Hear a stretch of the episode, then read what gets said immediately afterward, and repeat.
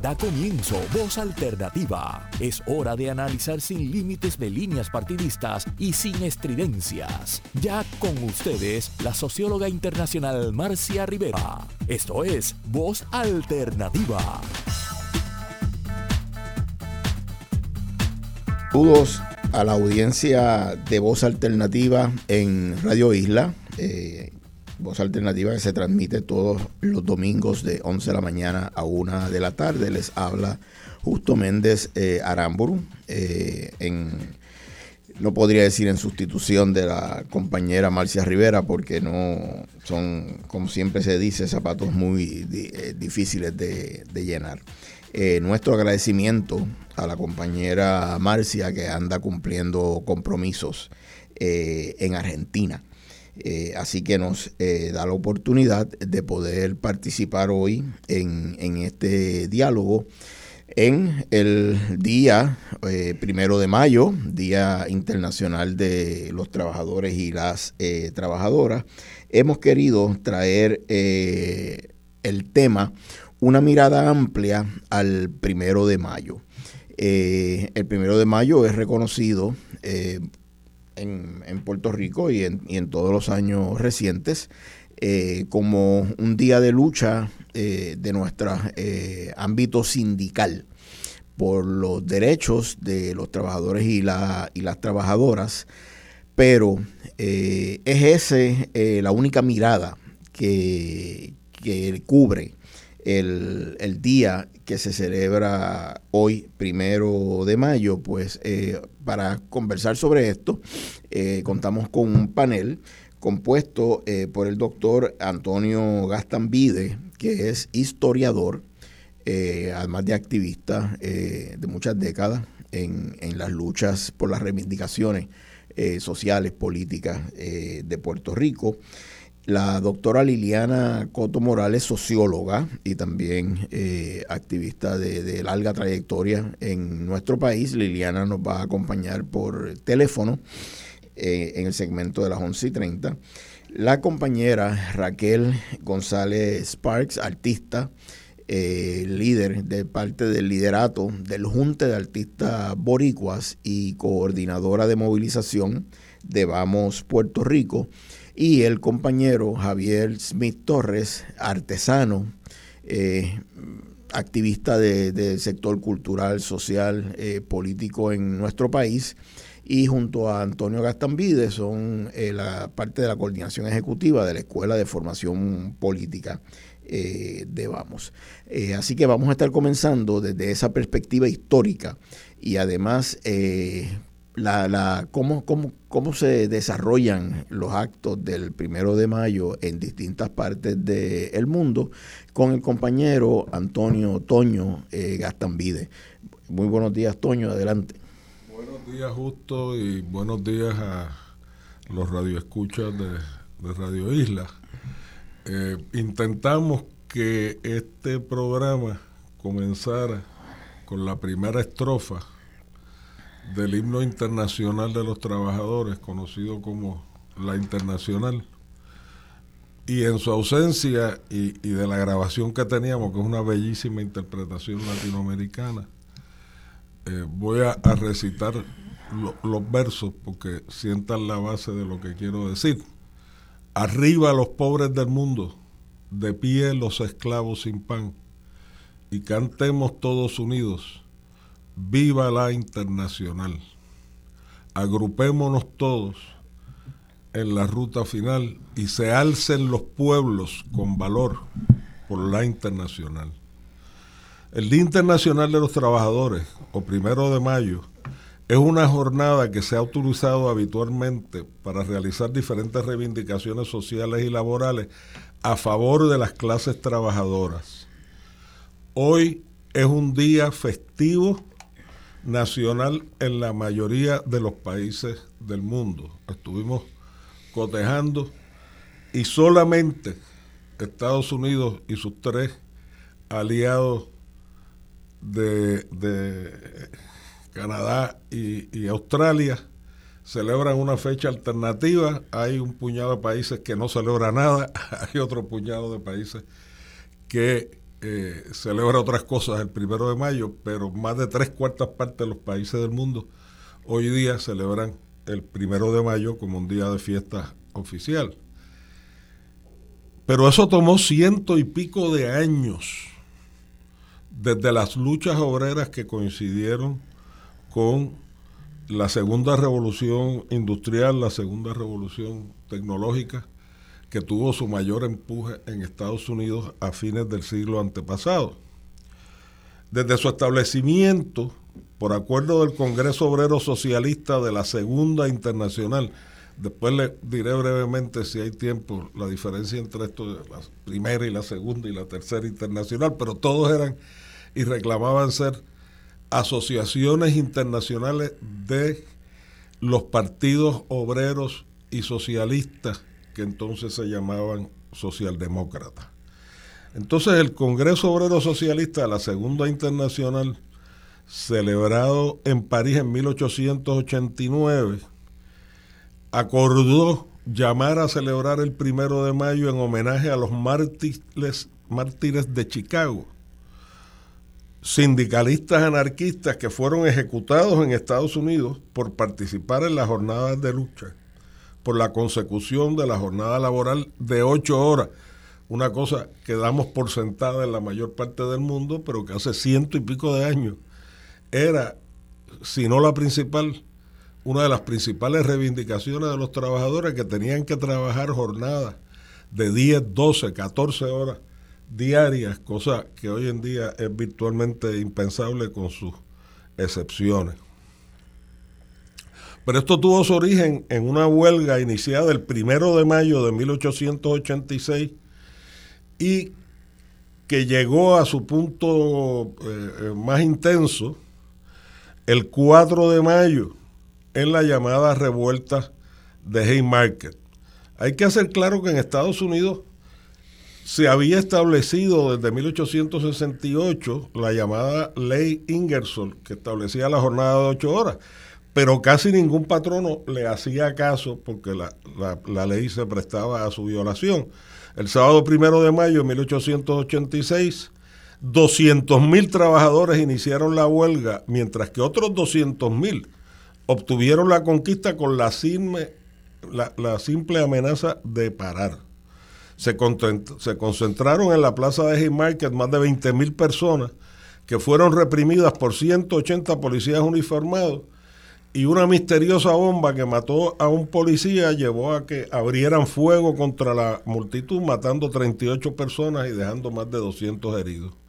Chicago fue declarado estado de sitio y el toque de queda deteniendo a centenares de trabajadores que fueron golpeados, torturados y acusados de asesinato a la policía. Esto llevó a que acusaran a los líderes eh, sindicalistas, en su mayoría anarquistas, de los cuales 30 fueron llevados a juicio, se redujeron a 8, 3 fueron condenados a penas de cárcel y 5 fueron ejecutados. Tras los sucesos de Estados Unidos, la Segunda Internacional dio un gran impulso a los intentos para convertir el primero de mayo en un día festivo. En 1904, la Segunda Internacional pidió a todos los partidos, sindicatos y organizaciones socialdemócratas luchar enérgicamente en el primero de mayo para lograr el establecimiento legal de la jornada de ocho horas y que se cumplieran las demandas del proletariado para conseguir la paz universal. Como dije, Estados Unidos, Canadá y otros países no celebran esta conmemoración, precisamente el país que dio origen a ella en Chicago, entonces la segunda ciudad más grande de Estados Unidos, y lo sustituyeron por el Labor Day, que se celebra el primer lunes de septiembre y que todo el mundo aquí lo celebra en la playa y no se acuerda para nada ni del trabajo ni de los trabajadores. Y es lo mismo ocurre en los otros países, porque el Labor Day es una manera de evadir el primero de mayo. Eh, no fue hasta 1919 que en España y Francia se, se adelantó la jornada de ocho horas y no fue hasta después de la Segunda Guerra Mundial con el establecimiento del campo socialista europeo que cobró un auge extraordinario la celebración del primero de mayo con inmensas marchas de trabajadores no solo en los países socialistas, sino en los países capitalistas que tenían fuertes eh, movimientos sindicales y obreros y, socialistas, como eran los países europeos en la inmediata eh, eh, fin de la Segunda Guerra Mundial, en Francia, en Italia y en otros muchos países, en América Latina, Argentina, México, eran manifestaciones de decenas, cientos de miles de trabajadores. Y eso más o menos ha continuado hasta el día de hoy, aunque el auge del neoliberalismo y el repliegue de los movimientos sindicales y socialistas ha debilitado las celebraciones del primero de mayo. Pero por ejemplo en Cuba, que es el caso que conozco y he vivido, el primero de mayo está enfocado en los trabajadores. Puede haber grandes celebraciones el primero de enero cuando triunfó la revolución o el 26 de julio, fecha mítica del inicio de la revolución cubana, pero el primero de mayo es de los trabajadores y las trabajadoras que marchan en contingentes por sindicatos. Cuando la campaña de, alfabetización a comienzos de los 60, los jóvenes eh, brigadistas para la alfabetización marchaban con lápices gigantescos el primero de mayo porque era un día de celebración de los trabajadores y las reivindicaciones de los trabajadores. Algo muy lejos o algo lejos de los orígenes eh, obreros de la época de la segunda revolución industrial, el concepto de trabajadores se ha complejizado y diversificado. Pero el contenido del primero de mayo sigue siendo fundamentalmente un día no solo para celebrar y, reclamar los derechos de los trabajadores y trabajadoras, que hoy día son todos los que viven del sudor de su frente y no de la especulación o de la, explotación de otros.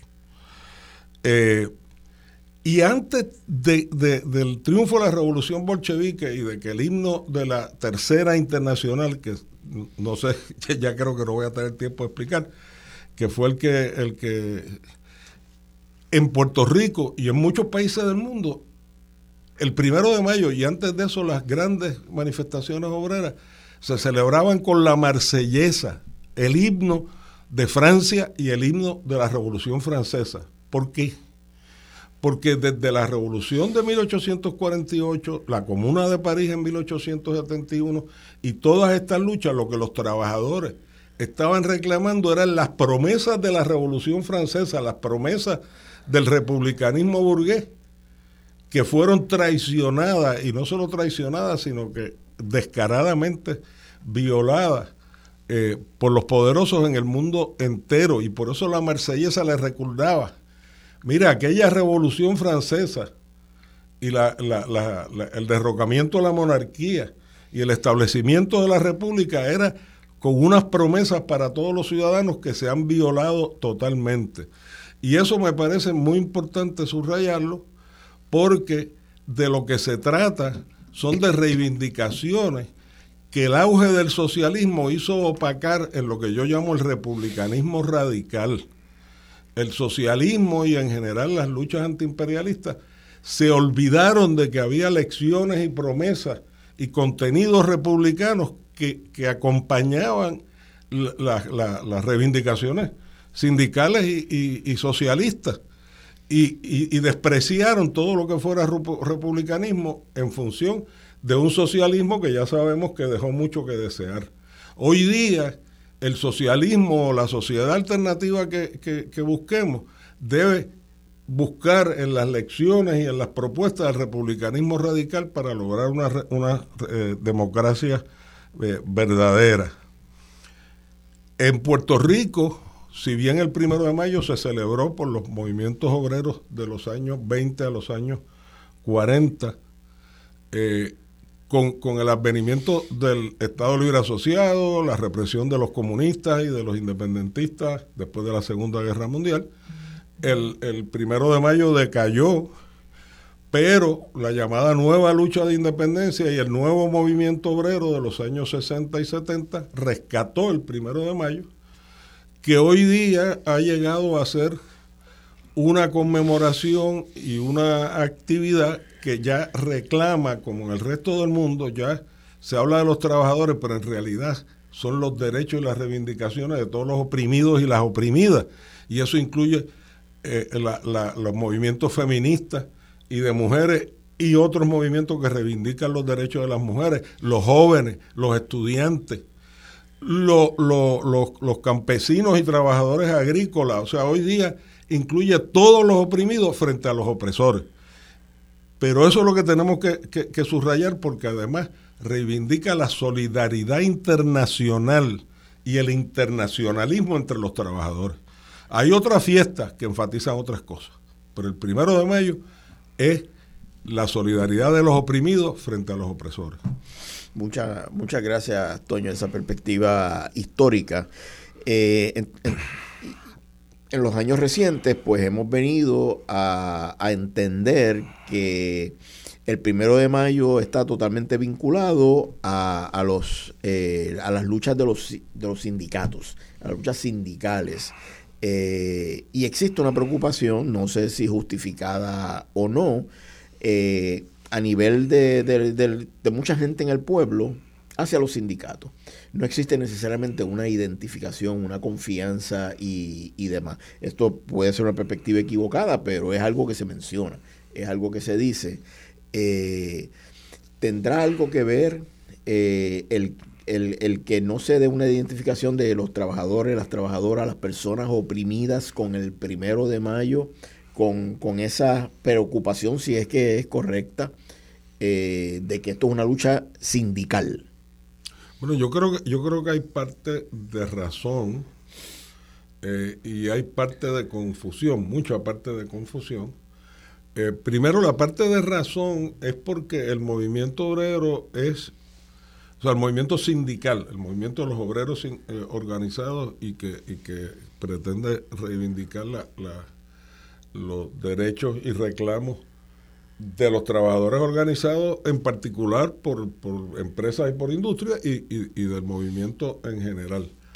Pero eso, de lo que fue en los años 10 eh, y 20, hasta los años 30 en Puerto Rico y después en los años 70, cuando el movimiento obrero alcanzó un auge extraordinario y un gran apoyo entre la población, se ha desinflado. ¿Por qué? Porque el neoliberalismo y la ofensiva entre represiva e ideológica contra el sindicalismo hace que los sindicatos hoy día pues sean un, un, mero asomo de lo que fue algún día aquello y para mucha gente representan los intereses egoístas de ciertos de los trabajadores de ciertas empresas o de cierto sector que no reflejan un compromiso con las luchas contra los oprimidos. O sea, que hay una base de realidad, pero hay otra base que también es, producto de cómo la represión no solamente ha sido para desmantelar los sindicatos, debilitarlos, ponerlos a la defensiva, comprarlos,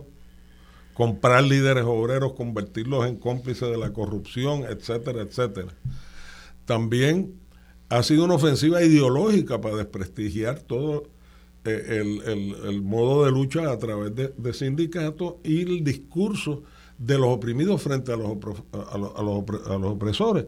Pero eso en los últimos años, como resultado de, de, otra época, por ejemplo, eh, eh, este es el primer primero de mayo que no está acompañado de una gran manifestación. Sé que hay una manifestación hoy en el viejo San Juan, pero que no se asomará a la del año pasado, antipasado, el otro, que coincidió con las luchas universitarias, coincidió con el auge de las luchas feministas, coincidió eh, incluso con unas provocaciones para que terminaran en, en, confrontaciones violentas, justificar represión, arrestos, responsabilizar a los organizadores, cuando en realidad era la policía y el sistema y provocadores los que estaban buscando eso porque eran manifestaciones nuevamente y después de mucho tiempo multitudinarias, realmente decenas, si no cientos de miles de, personas porque se amplía, ahora se amplía eh, eh, recientemente a, un día enfatizando en todos los oprimidos y las oprimidas contra los opresores y no necesariamente estrechos intereses sindicales, eh, sindicales o demandas economicistas. Sí, la compañera Raquel. Yo tengo. ¿Tenemos micrófono? Ya. Ahora tenemos micrófono. Yo quiero hacer un comentario y una pregunta. Em, yo sé que tenemos una manifestación en el Viejo San Juan que yo sí pienso que va a ser multitudinaria. Estoy un poquito en desacuerdo con Antonio aquí, pero yo quiero anotar eh, el hecho de que tendemos a pensar, como estaba diciendo el compañero Justo Méndez, que el primero de mayo es una especie de actividad que la tienen, entre comillas, muchos dirían por ahí secuestradas los movimientos sindicales. Yo entiendo y creo que todos entendemos la necesidad y la pertinencia y el protagonismo que tiene que tener el movimiento sindical en las luchas por los trabajadores, porque los sindicatos nacen como luchas de trabajadores, para volverse sujetos que entonces el patrono tenga que respetar y con el que tenga que negociar y no pueda penalizar a uno u otro individualmente. La pregunta que yo quiero traer al, al, piso es que desde hace un tiempo atrás, por lo menos en Puerto Rico y demás, eh, vemos el crecimiento de un sector amorfo, que es el sector del trabajador independiente, del contratista, del que no tiene un sindicato que lo defienda. Y cada vez ese sector es más grande. Yo casi, casi me atrevería que a decir que podría ser más grande que alguno de los sindicatos. Sin embargo, al momento de salir a la calle a pelear o a reivindicar, pedir, demandar los derechos, el, esta, este, esta gran masa de gente no se hace presente de cierta manera. Y yo me pregunto si alguno de ustedes, Toño o Justo, si ustedes identifican algún elemento que hace que este grupo grande, al cual por, cierto pertenezco yo también, eh, no se sienta que es su deber estar en la calle y que particularmente ahora que se están atacando tan fuertemente en Puerto Rico derechos que ya se habían ganado, se están desmantelando, sindicatos, se están retirando derechos, que ahora más que nunca no sientan que tienen que salir a la calle y que su presencia en la calle va a tener un impacto real en la política pública. Y, y yo quisiera añadir a la pregunta si como efecto del neoliberalismo sucede que estas personas que Raquel está describiendo, posiblemente no se consideran trabajadores y trabajadoras, sino eh, con todas las nomenclaturas que se puedan añadir y entonces decir, bueno, pues si es el Día Internacional de los Trabajadores, pues no, no me aplica,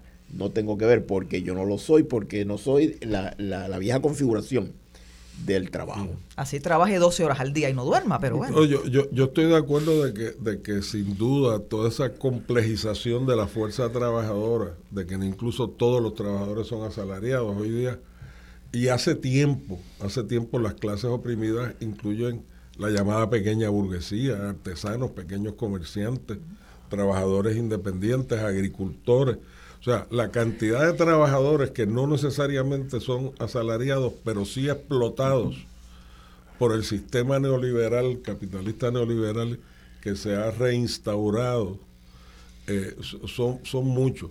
Ahora, a mí me parece que hay otra cosa que falta en el primero de mayo, y por eso subrayé que esta es la fecha internacional. Nosotros como colonia, colonia que no tiene relaciones internacionales, colonia que trabajosamente sí ha desarrollado unas relaciones de solidaridad, no subrayamos suficiente el carácter internacional del primero de mayo y la importancia del internacionalismo entre los oprimidos para vencer a sus enemigos. O sea, una de las cosas que, que, hace, sobre todo, el, el neoliberalismo multinacional de la llamada globalización, es eh, eh, eh, empujar la fragmentación de las reivindicaciones sociales por países y debilitar también, igual que han debilitado el sindicalismo y las luchas tradicionalmente definidas, debilitar los grandes movimientos de solidaridad internacional que adelantan increíblemente las causas trabajadoras. De manera que yo creo que por un lado hay que redefinir el discurso, reorientar el primero de mayo como, como, como una fiesta y una ocasión de reivindicación. Por eso me gusta usar el concepto de oprimido, porque de una manera u otra, todos y todas somos oprimidos y oprimidas, sea eh, a través del salario, a través de, de, ambientes deshumanizadores en las oficinas, por ejemplo. Imagino que incluyendo el pequeño patrón. Eh, sí, en cierto modo sí, en cierto modo también parte de, porque, el pequeño patrono está en la frontera con los pequeños burgueses, que es la única clase social que se explota a sí misma, porque produce más para la sociedad de lo que recibe en beneficio. Por eso, por ejemplo, fue un error eh, garrafal, yo se lo he señalado muchas veces en Cuba, eh, eh, eh, em, eliminar la pequeña burguesía porque era un semillero de contrarrevolución, pero la, pequeña burguesía era uno de los sectores más productivos del país. Y eso, y eso golpeó la economía cubana tremendamente. Claro, todo esto es mucho más, más complejo. Pero sí, ciertamente hay una redefinación de la economía y de la sociedad mundial que nos obliga a adoptar esas redefiniciones, pero sin perder de vista de que estamos en un mundo cada vez más globalizado y que el primero de mayo, sobre todo, no podemos mirar nuestros ombligos o nuestras particularidades nacionales, sino mirarnos en el mundo. O sea, que el opresor se internacionalizó, pero las personas oprimidas no necesariamente. Exactamente. Es que eh, estoy de acuerdo con el concepto de internacionalización y, ese tipo de mirada, pero también creo que a nosotros como puertorriqueños nos es urgente mirarnos a nosotros mismos. Así que yo sí creo que, no mirarnos el ombligo, pero sí mirarnos en general, porque yo tengo una, una, o sea, un concepto que yo creo que quizás deberíamos mm, poner ahí para la reflexión general, y es que todo el mundo habla del derecho del ciudadano se habla de que los derechos humanos, que cada persona tiene un derecho, que el Estado le respeta el derecho al ser humano. Entonces yo me pregunto si como ciudadanos, cada uno de nosotros tiene unos derechos inalienables y el Estado se supone que reconoce esos derechos inalienables y los hace respetar y los, los salvaguarda, se supone. ¿Por qué? ¿Por qué es necesario que ciudadanos que gozan de los mismos, supuestamente, los mismos derechos que los ciudadanos patronos, los ciudadanos trabajadores, se ven en la necesidad absoluta de juntarse en un grupo para crear un sujeto que sea multitudinario, o sea, que tiene cientos o miles de sujetos, para que entonces adquiera la calidad de sujeto, de un sujeto, del patrono. ¿Cómo es posible que tengamos una sociedad que llamamos democrática, en donde un patrón tiene un peso mayor a miles de ciudadanos con los cuales se supone. Síguenos en Facebook, Facebook Radio Isla TV. Ya estamos de regreso al análisis de los temas que te interesan. Escuchas Voz Alternativa por Radio Isla 1320. Continuamos en Voz Alternativa, eh, siempre agradeciendo a la compañera Marcia Rivera la oportunidad eh, de participar en, el espacio. Hoy eh, conversamos sobre una mirada amplia al primero de mayo, Día Internacional de los Trabajadores y las Trabajadoras, y estuvimos en el segmento anterior eh, recibiendo de parte del compañero historiador eh, Antonio Gastambide eh, un, recuento histórico sobre el primero de mayo y su dimensión internacional y cómo ha venido, cómo se inicia la celebración y ha venido desarrollándose en Puerto Rico, incluyendo un elemento de que luego de, una celebración, una importancia considerable en la década de, de los 70, a, por parte de esa nueva lucha de independencia, a retomar el primero de mayo y celebrarlo eh, significativamente, hubo decayó en algún en, algunos momentos eh, sí, siempre con algunas celebraciones importantes, pero hace varios años eh, se pudo celebrar manifestaciones contundentes en el primero de mayo y fueron significativamente reprimidas, eh, en, por lo menos en dos años corridos. Y por alguna razón, obviamente, cada quien llega a sus conclusiones, nosotros tenemos las nuestras, eh, al tomar tanto vigor la celebración de este día, eh, termina en, en esa represión que pudimos presenciar. Dentro de esta mirada amplia al, al primero de mayo, Día Internacional de los Trabajadores y las Trabajadoras, eh, tenemos con nosotros a la doctora Liliana Coto Morales, socióloga, que, nos, que va a reflexionar eh, sobre el primero de mayo y las luchas sociales y comunitarias. Eh, tenemos a Liliana en la línea. Saludos, Liliana. Saludos, saludos, amigas, amigos y amigues de, eh, de nuestro programa. Hoy tratamos el tema, yo soy socióloga urbana, es decir, socióloga de procesos que se dan en la ciudad y socióloga de movimientos sociales, así que el poder trabajar este tema me alegra y espero que los compañeros y compañeras que están oyendo el programa hagan muchas preguntas. Hoy tratamos el tema de una mirada amplia. Esta celebración de los trabajadores, como que representa las luchas sociales por la justicia. Y quiero destacar en mi presentación que, como nos ha pasado mucho en, en, en, en la organización Vamos, vemos que hay cosas que decimos que queremos que pasen, pero que ya ya están ocurriendo. Así que quiero conmemorar varios eventos en los que se dio esta ampliación y que son parte de la historia de Puerto Rico. Sin embargo, antes quería destacar algunas cosas. Entre ellas es que esta celebración del movimiento del primero de mayo nace y se institucionaliza en un periodo que yo he llamado el periodo de los movimientos sociales tradicionales, que son la primera movimientos sociales que caracterizaron la primera parte del siglo XX Además de los movimientos de trabajadores, también están los movimientos de liberación nacional. Pero a partir de los 70 se desarrollaron nuevos, lo que se llamaron los nuevos movimientos sociales, que identificaron a los oprimidos no solamente por la categoría de salario, que es el eje para establecer la diferencia, la desigualdad entre obreros y capital, sino que se empieza a identificar los oprimidos por una serie diferente de categorías y como todos y todas sabemos, en el momento en que soy gay y qué, soy mujer y qué, ¿verdad? Soy eh, negro y qué, se empiezan a desarrollar en ese periodo movimientos que tenían que ver con ejes identitarios, identitarios o identitarios.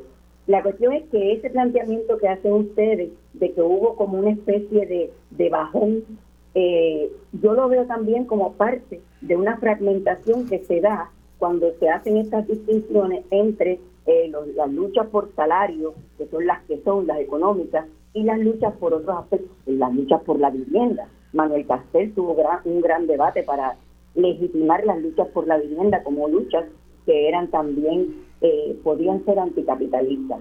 Bien, así que este proceso cambia, y es lo que ustedes están destacando ahora, a partir de la globalización neoliberal que desarrolló por otra parte la, llamada globalización de la esperanza, que se ve institucionalmente representada por el Foro Social Mundial, y entonces empiezan estas alianzas y nuevamente empezamos a encontrar alianzas entre aquellos movimientos que planteaban que el eje era económico y aquellos movimientos que planteaban que el eje era identitario. Y lo vemos ahora cuando los grupos de mujeres que han sido tan militantes, han sido tan tan importantes en nuestras manifestaciones, hacen la conexión entre los temas de identidad del cuerpo, etcétera, y los temas de la deuda, de la, de la crisis económica, etcétera. Así que eso ya estamos viendo que es parte de una transformación del concepto de movimiento social. Ahora, quiero destacar que esta mirada amplia es una mirada ideológica, es un planteamiento teórico-político pero tiene que estar fundamentada por un, una realidad eh, organizativa, es decir, si las, las organizaciones sindicales, que a veces tienen más recursos que otras organizaciones, pues tienen que estar dispuestas a poner recursos para colaborar con otros movimientos. Así que no es solamente un asunto ideológico teórico, es también un asunto organizativo, eh, de económico y también de la capacidad de hacer alianzas. Ahora, después de haber dicho esto, que estamos en este momento, quiero celebrar dos aniversarios. El primer aniversario que quiero celebrar es el aniversario hoy, de hace 47 años, en que comenzó el piquete maratón del movimiento de rescate de terreno, a raíz de la alianza del primero de mayo en 1975 entre el movimiento obrero organizador del primero de mayo y la Unión Comunal organizadora de los rescatadores. El combate en la calle comenzó cuando se dio esta alianza en la calle, organizada por Unión Comunal, que representaba una, una, organización innovadora para la época, porque además de defender el tema de la vivienda, defendía el tema ambiental. Y estaban opuestas a la ley, al proyecto de ley 132 que estaba defendiendo el gobierno popular. De la marcha del primero de mayo, los rescatadores y las rescatadoras deciden hacer un piquete frente a la fortaleza como forma de presionar el gobernador. La expectativa era que el piquete duraría muy poco, según decían sus líderes, pero este piquete se convirtió en el piquete maratón que duró 68 días frente a Fortaleza, el piquete más largo en el siglo XX, dirigido por pobres, no estudiantes, no trabajadores, por pobres que estaban luchando por la, por la vivienda. Así que tiene el matiz de las nuevas luchas identitarias, pero también tiene eh, el gran avance de que nuestro movimiento sindical, organizador del primero de mayo, también estaba colaborando y los apoyó. Acamparon frente a Fortaleza, por eso, como dicen los rescatadores, acampamos por 68 días y sus noches resintiendo el injunction que les privó de cocinar y hablar, etcétera. Así que eh, los rescatadores habían generado un movimiento y aunque perdieron el caso en Boston y aunque en Boston los declaró los declaró invasores que no tenían derecho de propiedad a la tierra que habían invadido y no necesariamente tenían derecho a una vista antes de su desahucio, eh, eh, se quedaron. Ese es el movimiento, esa es la fuerza de un movimiento social, porque no fueron desalojados aunque perdieron el caso y en ese caso la política pública triunfó.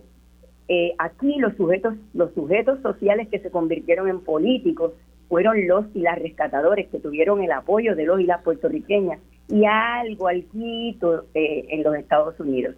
El otro aniversario que quiero celebrar del apoyo del primero de mayo a una lucha social es que hace 19 años la Marina de Guerra se fue de Vieques y fuimos a Vieques a celebrar esa salida. Y es, fue una lucha de, de los sujetos políticos en este caso, eran los viequenses apoyados por el pueblo de Puerto Rico y una diferencia importante en el mundo ya de la globalización. Teníamos un apoyo internacional por virtud de la existencia del Internet. Así que es, una celebración que debíamos estar recibiendo todos los años, 19 años de la salida de Vieques, y que debíamos estar celebrando, mirando las guías para el desarrollo sustentable de Vieques, que nunca le hicieron caso a pesar de que existen y son parte de la legalidad.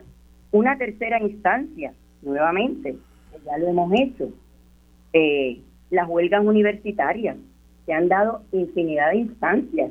Es verdad que a veces ha habido sus, sus situaciones de carácter organizativo, pero el movimiento, o por lo menos sectores importantes del movimiento obrero, han estado eh, eh, negociando estas luchas eh, estudiantiles. Y yo creo que ha sido muy importante porque los contenidos y los estilos de las luchas estudiantiles a veces superan algunos de los estilos de los estilos un poco verticales que hay en las uniones obreras. Y yo creo que las uniones obreras podrían aprender de lo que nos plantearon las luchas estudiantiles, que recogieron parte del trabajo de, de, los años 90 eh, en Puerto Rico, en la universidad, con el tema de la participación, de la educación popular, etcétera.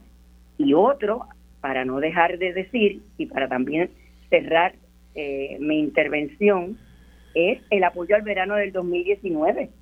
Aquí los sujetos políticos no eran grupos específicos, no eran unos rescatadores que otra gente apoyaba, no eran unos viequenses que otra gente apoyaba, Aquí es el grupo que me encantó el término de, de Raquel, es ese sector amorfo. Ahí estaba en la calle todo el mundo.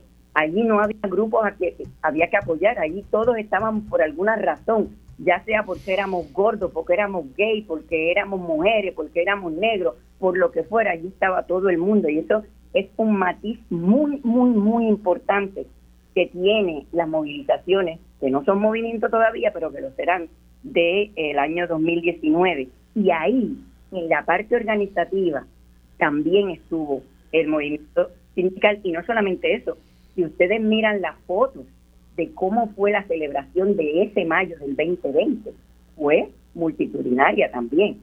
Eso fueron parte de lo que ustedes han mencionado. Así que yo pienso que eh, digo estas cosas porque ya los estamos haciendo y la cuestión sería concientizarlo, ¿verdad? Trabajarlo para que sea sistemático, para que sea eh, vertical, interactivo, para que haya mutua comunicación entre las miradas de aquellos que organizan los primeros de mayo tradicionalmente y aquellos sectores amorfos que por las razones ya sea laborales o por otro tipo de razones identitarias están incorporándose a la resistencia. Así que, pues, eh, me gustaría que si tienen una objeción, comentario, pues podamos hacerlo hasta que tengamos tiempo. Muchas gracias Liliana y nos traes hasta el 2019 y, y el primero de mayo de 2020. Eh, de las luchas eh, sociales, eh, comunitarias y demás que se realizan hoy, ¿cuáles destacarías como que provocan sentido de esperanza, sentido de posibilidad de lo que conoces que se viene desarrollando en la actualidad? Bueno, hay, hay un número uno, yo veo que hay una gran diversidad de, de luchas, por ejemplo, en términos de, de, de la eh, de los que conocemos en Vamos, ¿verdad?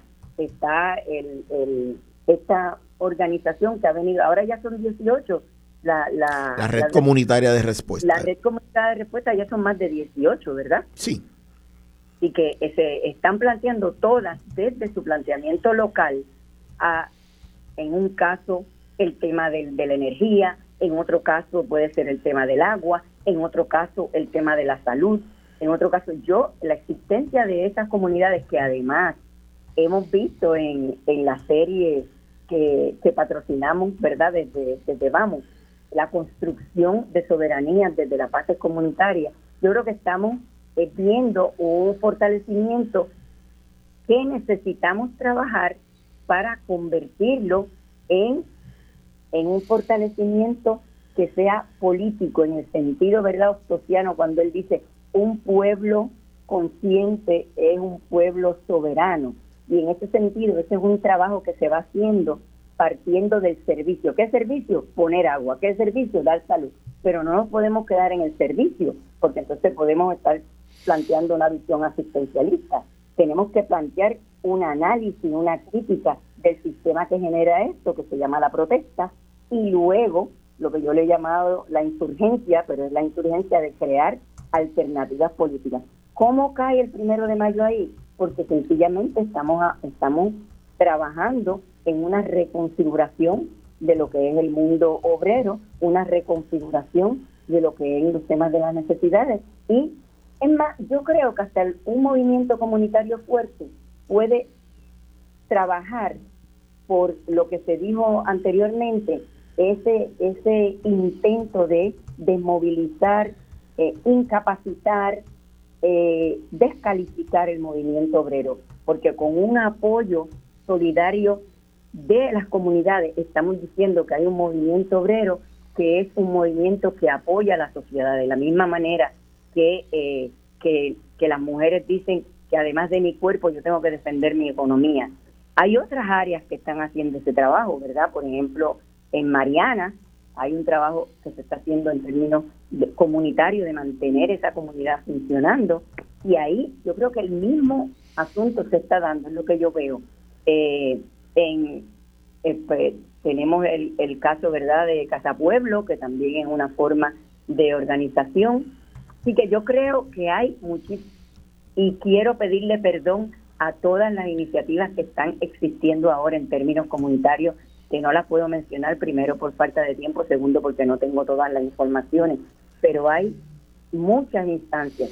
Lo importante es identificar cuál es la necesidad desde donde parten y cómo esa necesidad se convierte en un elemento este, eh, general de la economía y cómo eso establece una conexión con aquellos que todavía siguen siendo trabajadores asalariados para no crear una contradicción entre ser a trabajador asalariado y ser una persona que está en una comunidad, que está este, autoempleado, que está luchando por una agricultura orgánica etcétera, etcétera. Así que yo creo que hay muchas esperanzas, siempre y cuando sea más allá que la palabra, sino que donde pongo, donde pongo la palabra, pongo la acción, ¿verdad? Y como decía Osto, la mejor manera de hacer las cosas es haciéndolas.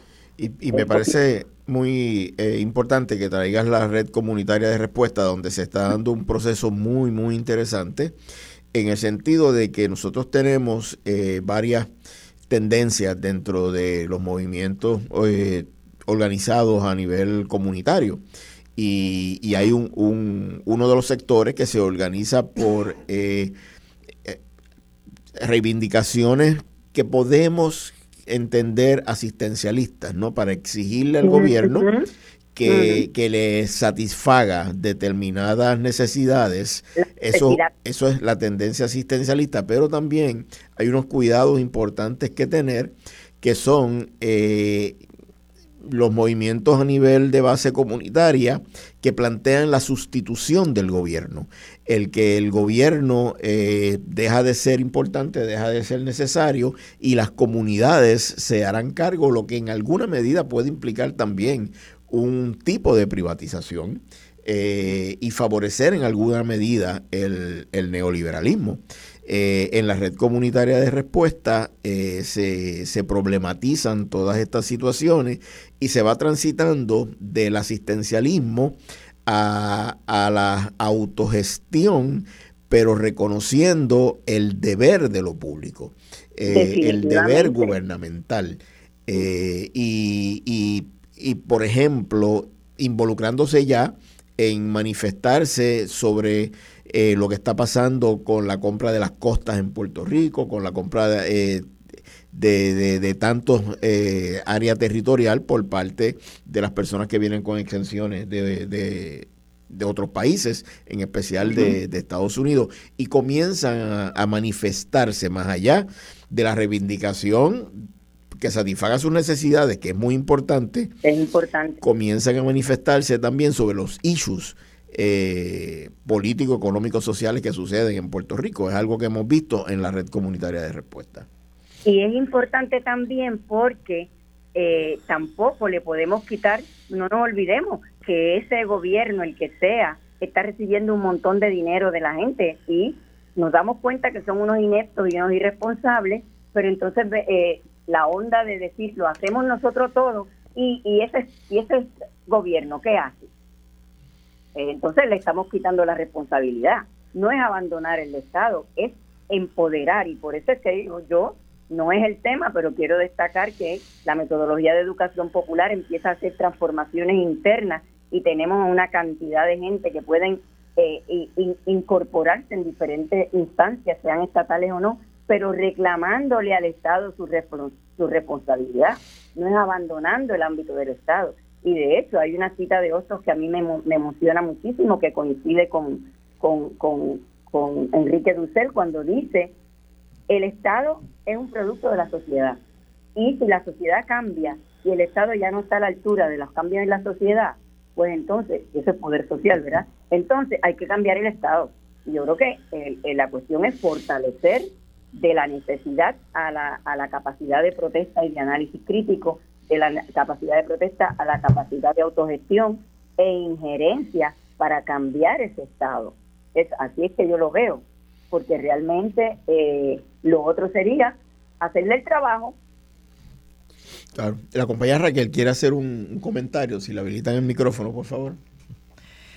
Este, escuchándote, Liliana, eh, me, me, fascina tu, tu forma de plantear las cosas. Eh, yo tengo aquí un, un punto eh, yo tengo un poquito de problema con el concepto de asistencialismo y me explico. Si yo trabajo y de mi trabajo yo separo un dinero, que yo entonces le pago a una tercera persona para que haga un trabajo y esa persona tiene la responsabilidad de hacer ese trabajo y no lo hace, el que yo le exija que lo haga y espere que lo haga no es asistencialismo. y eso es lo que nos pasa con el gobierno. O sea, nosotros pagamos una cantidad de impuestos de nuestro trabajo, de nuestro haber, lo echamos en un pote común para que entonces aquellos que han sido electos, que se presentaron para que nosotros les dijéramos, sí, haz este trabajo, supuestamente, entonces están fallando. cuando yo miro, cuando hablamos de el Estado, a mí me causa un poquito de incomodidad hablar de el Estado como, como si fuera una especie de robot entidad que vive por su cuenta por allá y que hace cosas. El Estado no es otra cosa que la gente que se sienta, recibe el dinero, firma los cheques y van a las oficinas y se supone que están haciendo ciertas cosas. Entonces, cuando estamos mirando que las personas que han sido electas para que sigan con su, digamos, sigan las reglas, cumplan con el trabajo que se supone que hagan dentro de la estructura que le llamamos Estado, que la hemos definido. Y decimos, usted va a hacer esto y usted va a hacer aquello y usted va a hacer lo demás allá y para eso se le va a pagar uno, dos y tres. Pues entiendo yo que así como uno no se queda sentado y de brazo cruzado cuando alguien no le cumple y uno le ha pagado el trabajo, tampoco nos quedamos sentados y cruzados de brazos cuando el gobierno o los que son parte del Estado no cumplen su trabajo. Entonces yo, yo tengo un problema cuando, cuando hablamos de insistir en que el gobierno responda como si, como si tuviéramos una enfermedad que se llama asistencialismo. Yo no creo que eso sea así. Creo que cuando tratamos de extender esa expectativa a ámbitos en donde no debe estar presente, Ahora sí, entonces tenemos un problema que podríamos llamarlo asistencialismo, pero creamos un sistema en donde hay unas partidas que van para unas cosas y se supone que apoyen los servicios esenciales que realmente es de lo que estamos hablando acá. pero hasta también quería comentar. Sí, bueno, yo quiero hablar de otra cosa, pero Raquel, el Estado es un órgano de poder, de donde tú te sacas que los Estados representan a los ciudadanos, primero. Segundo, el desmantelamiento de las luchas obreras y sociales obedece en gran medida a la sustitución de aquel capitalismo salvaje de fines del siglo antipasado y del siglo pasado y que ahora ha regresado, pero durante un largo tiempo, a partir de las crisis del capitalismo de los años 30, la Segunda Guerra, fue sustituido por un Estado regulador y por un Estado benefactor lo que pasa es que quien recibe los beneficios del Estado benefactor y el asistencialismo no son los que pagan los impuestos, son precisamente quienes no pagan los impuestos. Así que el discurso no funciona. Eh, lo, lo, que pasa es que el Estado, que se suponía, según el republicanismo radical, que era un organismo de encuentro de los ciudadanos para construcción de una sociedad, nunca ha dejado de ser un instrumento de los poderosos y hoy, y hoy en día un instrumento de ese 1% ya tantas veces que domina el 99% de la riqueza.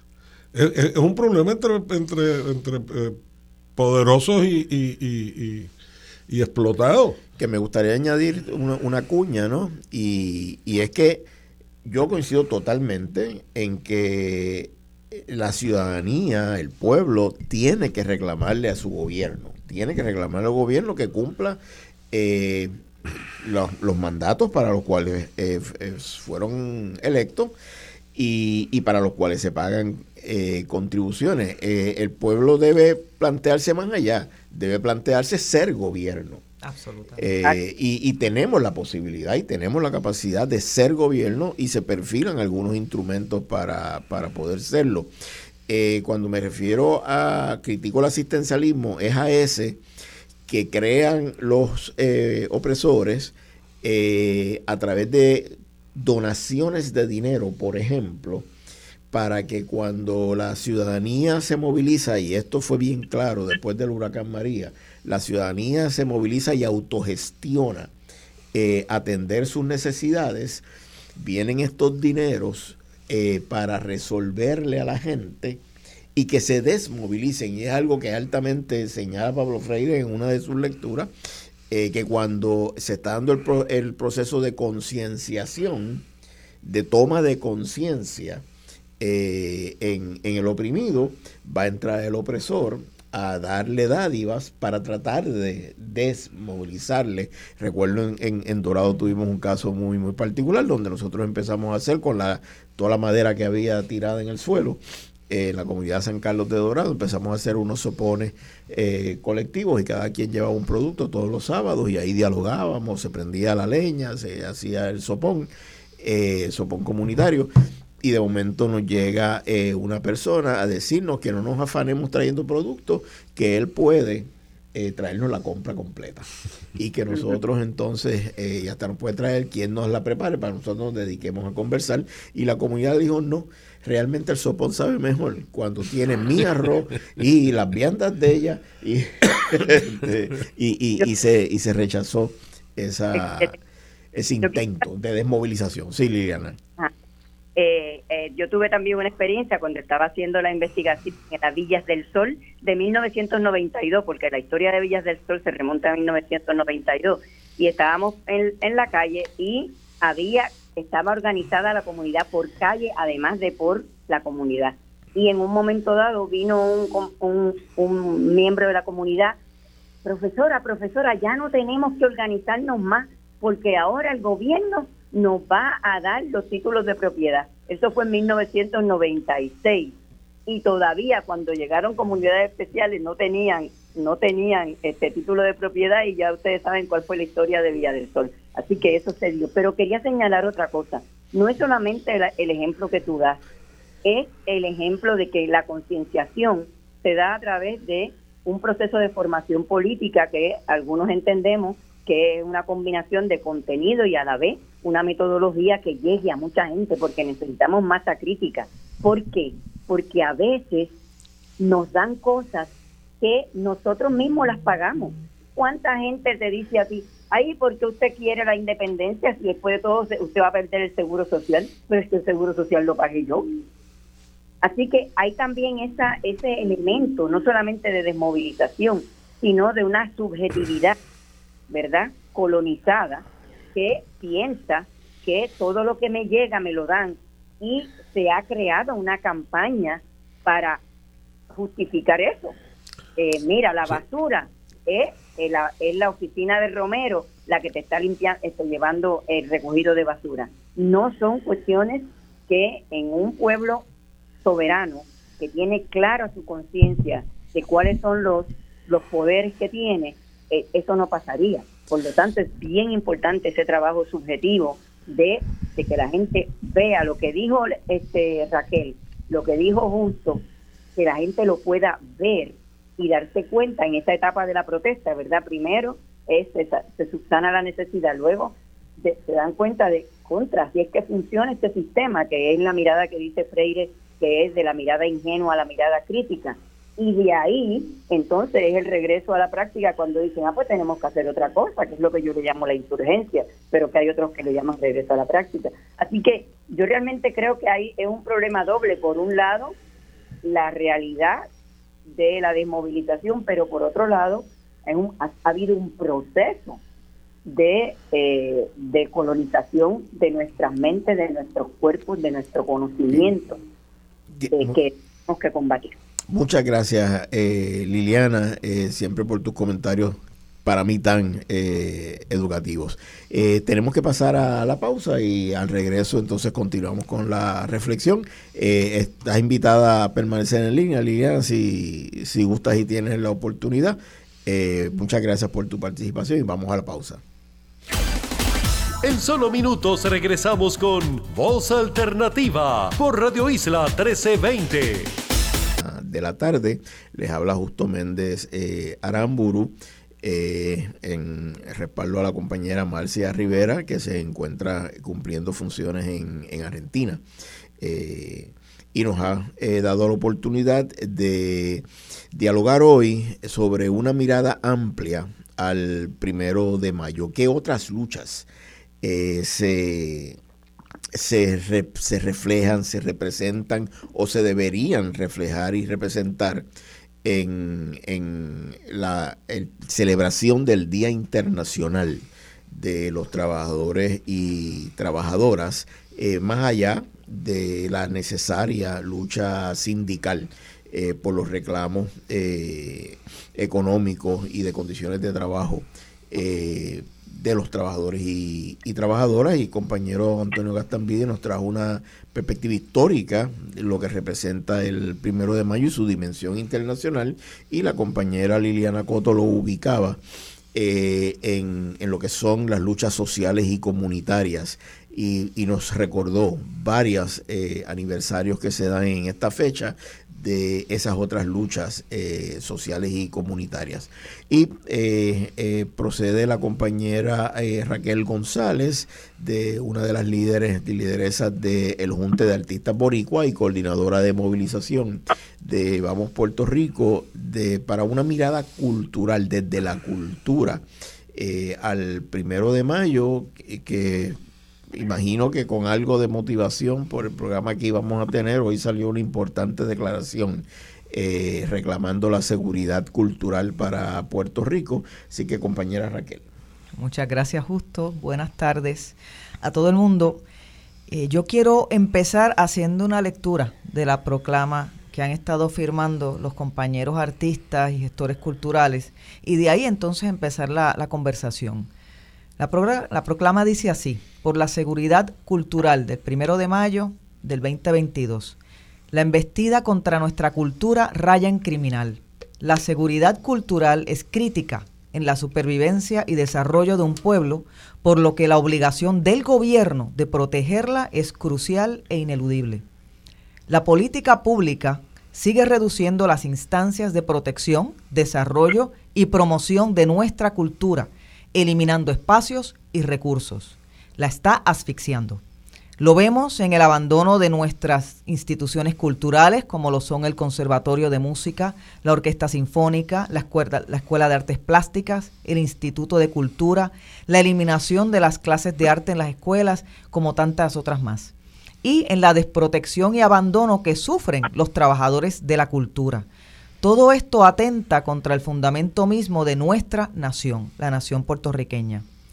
La política pública presente desconoce la dimensión cultural de nuestro pueblo, fundamento de nuestra identidad y viabilidad como sociedad. Hace caso omiso de la obligación de destinar espacios y fondos a la participación y desarrollo cultural, obligación que emana del derecho humano fundamental a participar de la actividad cultural del pueblo del que se es parte, haciéndolo así un servicio esencial. Brindar este servicio esencial requiere de personas e instituciones dedicadas a la creación, gestión y promoción cultural.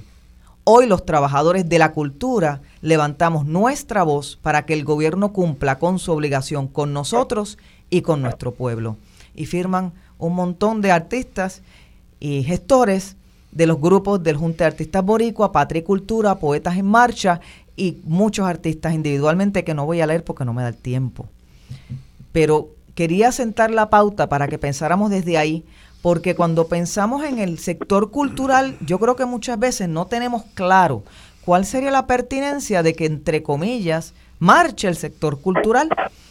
Y olvidamos que el sector cultural requiere de instituciones, como decimos ahí, y de, requiere de personas que trabajen creando los materiales, replicando los materiales, educando a otros en, en, la cultura, trabajando en muchos de los aspectos de la cultura que no son única y exclusivamente las artes, porque obviamente en las artes tenemos las artes escénicas, plásticas, tenemos el folclore, que es toda una categoría por sí misma, pero también está la historia nuestra como pueblo, la tradición oral nuestra como pueblo, los, los que escriben cuentos, novelas, poesías, los artesanos que tallan, los que trabajan con la culinaria puertorriqueña. Y todavía más allá también estamos hablando en la cultura de nuestro modo de ser, de cómo nosotros trabajamos nuestros asuntos, qué es lo que entendemos que es correcto, qué es lo que entendemos que es la forma adecuada de manejar nuestra realidad, todo eso se da en lo que se llama un ámbito cultural. Abarca no solamente por eso las artes y las letras, sino que todas esas instancias en donde nosotros aprendemos y ejercitemos el arte de vivir juntos. Es un sistema de valores, es un sistema de tradiciones, es un sistema de creencias que nos permite una base, una base en la cual estamos de acuerdo casi que instintivamente. Y desde ahí entonces construimos sociedad, construimos comunidad, nos podemos hablar, tenemos un idioma común, obviamente respetando que en Puerto Rico existen diversidad de etnias, para llamarlo de una manera, que se encuentran en esta puertorriqueñidad que llamamos, pero también estamos considerando que aun cuando tenemos diferenciaciones y tenemos elementos de particularidades de distintos grupos humanos y sociales en Puerto Rico, tras de eso aún así existe ese sustrato que nosotros llamamos nuestra cultura puertorriqueña. Los trabajadores que nos esforzamos en tratar de salvaguardar, desarrollar, promocionar, divulgar no solamente la cultura desde las artes escénicas y plásticas, sino que se promueva nuestro modo de ser, recogiendo nuestra historia y entonces recreándola en aquellas en aquellas obras de arte o en aquellas canciones o en aquellos poemas que entonces le lanzamos de vuelta al pueblo y establece esa especie de diálogo que nos lleva a recordarnos y a reentendernos consistentemente, es algo que no puede desaparecer, es crucial. Si tú eliminas la cultura de un pueblo, tú matas a un pueblo, porque le estás matando parte de su identidad. Entonces, nosotros hoy quisimos estar de cuerpo presente y de una forma abierta y explícita como sector cultural, porque nosotros no somos el entretenimiento que mucha gente dice, no, ¿y cuál es la oferta cultural? Y no, es que nosotros no somos oferta cultural. En este momento somos tan pueblo como el resto del pueblo de Puerto Rico. Y somos tan trabajador como los trabajadores en Puerto Rico. El trabajador cultural, cuando digo que está abandonado, me refiero a que está abandonado. Nosotros no tenemos instancias de protección, nosotros no tenemos salario. Cada, y si no, hay que, no es sino preguntarle a nuestros artistas cómo se pueden ganar la vida. Los que tienen retiro, tienen retiro porque trabajaban en otra cosa. Ya no tenemos el apoyo de lo que en su momento fue el Instituto de Cultura porque se le han retirado los fondos y encima se le ha puesto ahí un batatero pues que entonces no respeta ni busca ni le interesa realmente el desarrollo de la cultura puertorriqueña. Pero el hecho es que dentro de la cultura puertorriqueña están los elementos para la supervivencia del pueblo de Puerto Rico como pueblo. Y mientras ella está bajo ataque, pues está bajo ataque el pueblo completo. No solamente nosotros como que, lo recibimos como bofeta en la cara, porque se están metiendo, pues nos están diciendo, tú como cantautor, tú no puedes sobrevivir. Tú como escritor, ¿quién te dijo a ti que eso vale algo? Tú como gestor cultural, pues mira a ver cómo vendes taquilla. ¿Dónde están los espacios que los estados, ahora volvemos a los estados, y entre ellos el nuestro, tienen la obligación de dar. La UNESCO en su momento lo definió como los derechos culturales. Hablaba de la cultura como ese conjunto de rasgos distintivos, espirituales y materiales, intelectuales y afectivos que caracterizan a una sociedad. Abarcan las artes y las letras, los modos de vida, la manera de vivir juntos, sistemas de valores, sistemas de tradiciones, sistemas de creencias. Y estableció con claridad que el derecho a participar tiene elementos tanto individuales como colectivos. Todo individuo tiene derecho a participar de la cultura y de los actos culturales, de los espacios culturales. Y el Estado tiene la obligación, siendo la cultura un servicio esencial, tiene la obligación de fomentar los espacios tanto espacios en cuanto a tiempo y en cuanto a espacios físicos se refiere, para que la comunidad pueda participar. Pero ¿cómo una comunidad va a participar de la cultura si no hay producción cultural? Entonces también se tiene que fomentar y se tienen que abrir esos espacios y tiene que haber un apoyo desde el Estado porque es un apoyo de nosotros a nosotros. Sí, muchas muchísimas gracias Raquel. Eh, compañero Javier Smith, o que ya te activaron el, micrófono, eh, le comentaba más temprano a, Raquel, y es uno de los asuntos que nos interesaría también problematizar, cómo eh, la gestión cultural no es accesoria a todas eh, las reivindicaciones por las cuales se lucha, sino una propuesta en sí. Eh, así que ese sería uno de los temas eh, de interés. Eh, compañero Javier y el compañero Toño también ahorita no pudo completar un, planteamiento que iba a hacer. Sí, yo quiero, por del asunto cultural, creo que también es importante destacar en, el día de hoy, además de, la precariedad de, gestores y, trabajadores, trabajadoras de, la cultura, un aspecto importante en, este día que que, marca un, posicionamiento de clase, ¿verdad? Entre las personas que, poderosas y, las desposeídas.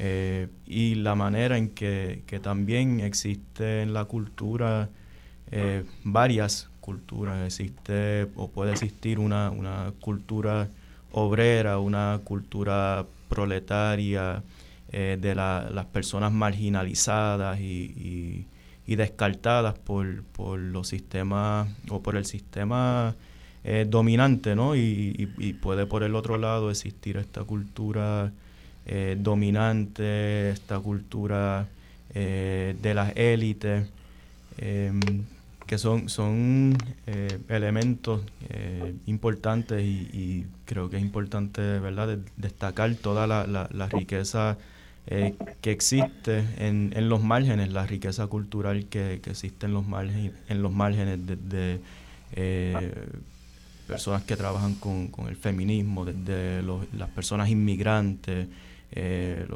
las personas de, de, los barrios rurales, la, cultura rural, ¿verdad? La, cultura de los caseríos también, hablando de todo este, este amplio sector eh, pues, eh, marginalizado, el, proletariado ya desde una perspectiva eh, diferente, ¿no? Pero un comentario que, que me pareció importante. Sí, yo voy, no, voy a hacer, me propusieron que dejar el comentario que se quedó pendiente para el, para el final y así, y así lo haré. pero además, quiero hacer un, una afirmación provocadora, pero basada en una experiencia histórica, no es, no es por, por gusto.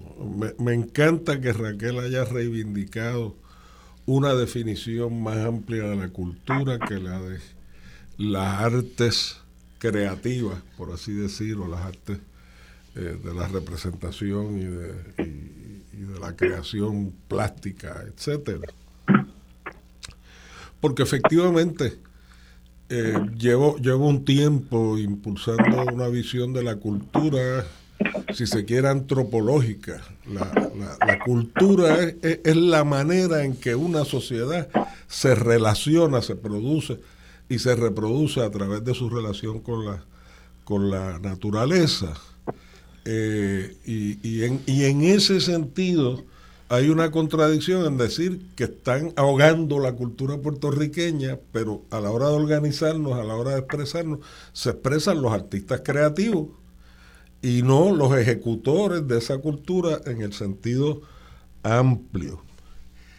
Y quizá por mis años, y quizá justo también recuerde o, o algunos radioyentes, yo puedo afirmar que la cultura puertorriqueña está más sólida y más productiva y más creciente que nunca antes en nuestra historia. Porque desde principios del siglo pasado hasta los años de mi niñez y juventud, vivíamos acosados por el referente de Estados Unidos y cultura era lo que dijera y viniera de Estados Unidos o lo que dijera y viniera de Europa y no la producción nuestra que además reflejaba nuestra manera de relacionarnos. Por ejemplo, yo he trabajado escritos donde busco nuestra historia la explicación de por qué somos tan hospitalarios, señores. No todo el mundo es tan hospitalario con los puertorriqueños. Los puertorriqueños brillamos en el mundo por hospitalarios, por amistosos, por acogedores, por solidarios. Y eso no, no, no viene de la nada. Eso, eso viene de una cultura muy sólida. Eh, eh, que además se ha regado y ha brillado en el mundo entero. Puerto Rico tiene una producción cultural superior proporcionalmente. Yo diría que la mayor parte de los países del mundo en función de la población y la economía. Eh, eh, lo que pasa es que también hablamos de que se está ahogando la, la, la cultura creativa no rentable. Pero ¿qué pasa con todo el auge de la salsa y la popularidad de la salsa en el mundo y la sobrevivencia sin subsidio del gobierno? ¿Qué pasa de ahí? Es más, antes de eso el bolero y, después de eso el reggaetón, el hip hop, etcétera. Nada de eso ha requerido protección del gobierno. Son las artes creativas no rentables que merecen el apoyo, pero, pero, pero no de eso depende nuestra cultura.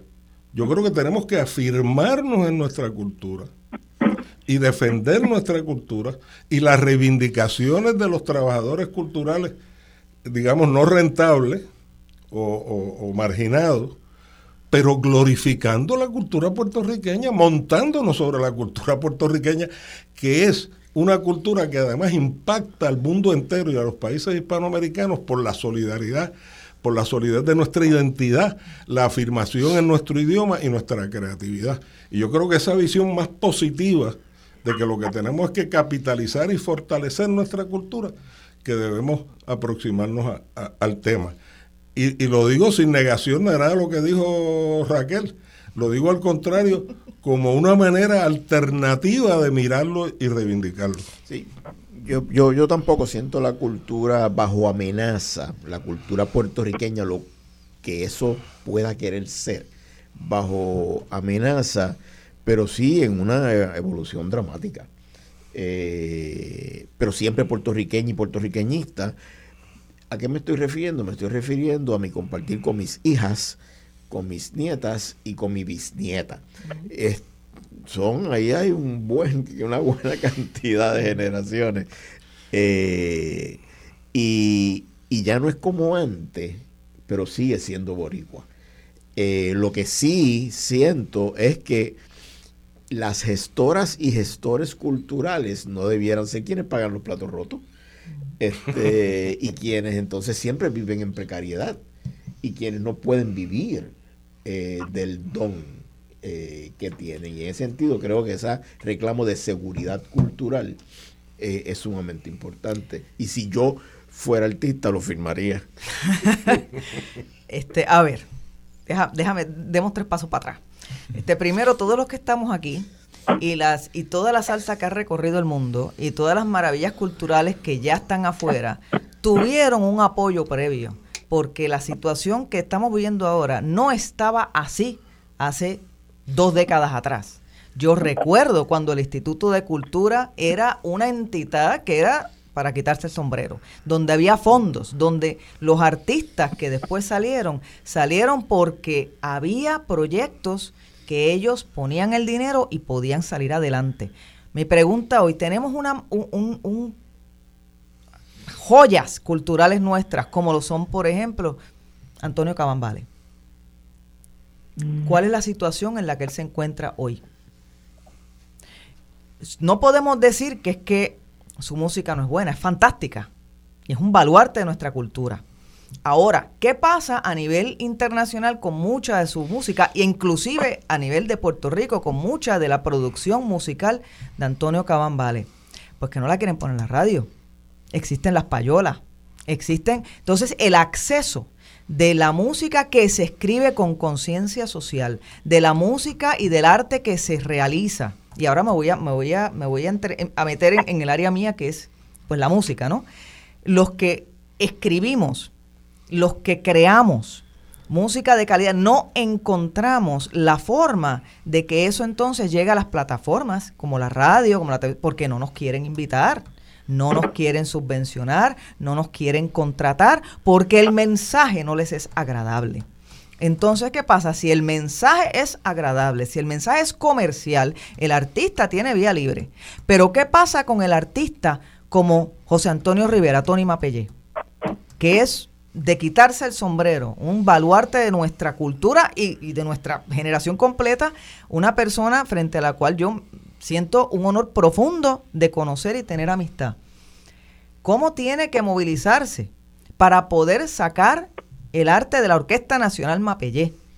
Eso, eh, o sea, los que no saben, no, saben cómo, cómo se tuesta ese maní, pero yo lo veo de cerca. Yo veo una persona con la, la, calidad musical y personal de una Chabela Rodríguez, que debería estar en todas las plataformas mundiales pero es una mujer entera, una mujer con una conciencia social profunda. Entonces, para sacar su arte, que diría, yo me atrevería a decir que es la, que, es la artista femenina en Puerto Rico que debería estar en todas las plataformas de Latinoamérica y del mundo. Pero ¿qué pasa? ¿Cómo, ¿Cuál es la dificultad de accesar los espacios para poder entonces mostrar el arte? Entonces, pues sí, existe todo un aspecto de la cultura puertorriqueña que se conoce a nivel mundial. La cultura puertorriqueña y la música puertorriqueña es bien conocida, pero existe todo ese sector de producción. Cuando hablo de producción cultural, quizás debió haber sido un poquito más específica. También quería referirme a esa parte, a ese sector de los trabajadores de la cultura que buscan escuchar la voz del pueblo puertorriqueño en su sentir, en su actuar, darle forma, darle discurso para entonces regalárselo en un discurso en donde ellos se sienten identificados. Y ahí nos lleva a lo que habías planteado tú anteriormente, justo, de cuando hablan de, del artista, en particular, pues, el cantante, el cantautor y el músico, y el, y el poeta, en esto caben quizás todos, todos ellos y también los, los cuentacuentos, como digo que me encantan los cuentacuentos, eh, que se consideran muchas veces como el entretenimiento. Este, para que atraiga a la gente a la marcha. Pues saben qué? Existe el discurso desde la cultura, el discurso político de todo ese sector inmerso en la cultura que no se limita a lo que acabo de decir, pero que está ahí presente y latiente, que está constantemente escuchando, recogiendo y, devolviéndole a su pueblo el discurso que entiende que está percibiendo. Y a eso es a lo que estamos llamados y a eso vamos hoy al primero de mayo. Y, por lo que debiera eh, posiblemente ser también un sentido autocrítico eh, en, entre las entidades que organizamos movilizaciones como la del primero de mayo y tantas y tantas otras, apelamos a nuestros eh, artistas y nuestras artistas para que gracias a su conciencia vengan a donar su trabajo en, las movilizaciones. Nos traigan gente a las movilizaciones eh, y apelamos a su conciencia para que eso para que eso sea donado cuando muchas de las personas que están organizando la actividad que sea están cobrando por hacerlo porque es parte de, su ejecutorio, es parte de sus trabajos, es parte de sus parte funciones. De la cultura. Pero el artista tiene que venir y donar desde el que hace el cartel, que es con lo Vamos a hacer una movilización, sea del primero de mayo o cualquier otra, lo primero que queremos es un cartel. Y, ese cartel es donado. Y entonces eh, sucede todo y terminamos, empezamos con el cartel y terminamos con el cantante y con la cantante esperando que por su estado de conciencia donen su trabajo. Doña. ¿Y por qué tú excluyes de la cultura a los intelectuales, a los historiadores, a los, a los, a los, a los maestros, a los profesores universitarios, que somos productores y reproductores de cultura? y que además, y que además, y que además, Aquí la mayor parte de los poetas y de los historiadores y de los que publican, número uno, tienen que hacer otra cosa para poder escribir y para poder publicar. La inmensa mayoría de los poetas, con excepciones escasísimas, han tenido que trabajar de maestros o de lo que sea para poder escribir. Exacto. La mayor parte de los escritores, de los, de los cuentistas, de los cuentacuentos formales, de los novelistas, son maestros, son profesores universitarios, han tenido que trabajar en otra cosa para poder producir. Y encima, ahí justo se autoacusa con razón de que le pedimos a los autistas que, que aporten de gratis. Pero aquí se supone que nadie espere recibir beneficio de lo que publica. Uno se mata escribiendo un libro, investigando por años. Y, y, y, la, y la idea es que si publica, te están haciendo un favor. En todo caso te pagan con un poquito de libros para que tú, para que tú promuevas o regales. Entonces, ¿qué estamos hablando? Aquí el ámbito de la cultura, aún de los trabajadores de la cultura, es mucho más amplio que lo que tradicionalmente enfatizamos. Y eso es lo que traté de señalar. Y la compañera Liliana nos pide dos minutos. ¿Estás por ahí, Liliana? Sí, sí, estoy ahí. ¿Me oyen? Sí, adelante. Sí, sí es que en relación al tema de orga, me, me encanta esas últimas dos intervenciones porque lo que quería decir es que en relación al tema de ampliar la celebración del primero de mayo, eh, está relacionado con lo que yo dije al principio, no es solamente celebrarlos, es también que además de que sean los que cantan, los que dibujan, etcétera, etcétera, en, en celebraciones de los trabajadores, que también se consideren como trabajadores con quienes entramos en alianza y promovemos una práctica política de eh, alianza entre, entre grupos, ¿verdad?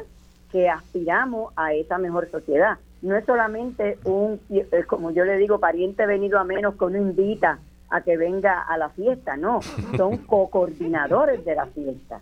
Y, y eso pues ya significa que los organizadores de, sean sindicatos, sean organizaciones de más tiempo, se planteen a nivel de su presupuesto y a nivel de su organización interna, que aquí tenemos, como lo fue Unión Comunal hace 47 años, otro equipo de, de, activistas que queremos incorporar en una alianza para eh, celebrar lo que significa el primero de mayo, que en última instancia es, es la celebración de la capacidad de, los trabajadores y de los oprimidos y de los explotados de tener un mundo eh, mucho mejor, ¿verdad? Así que, que, se vean como aliados, no solamente como recursos.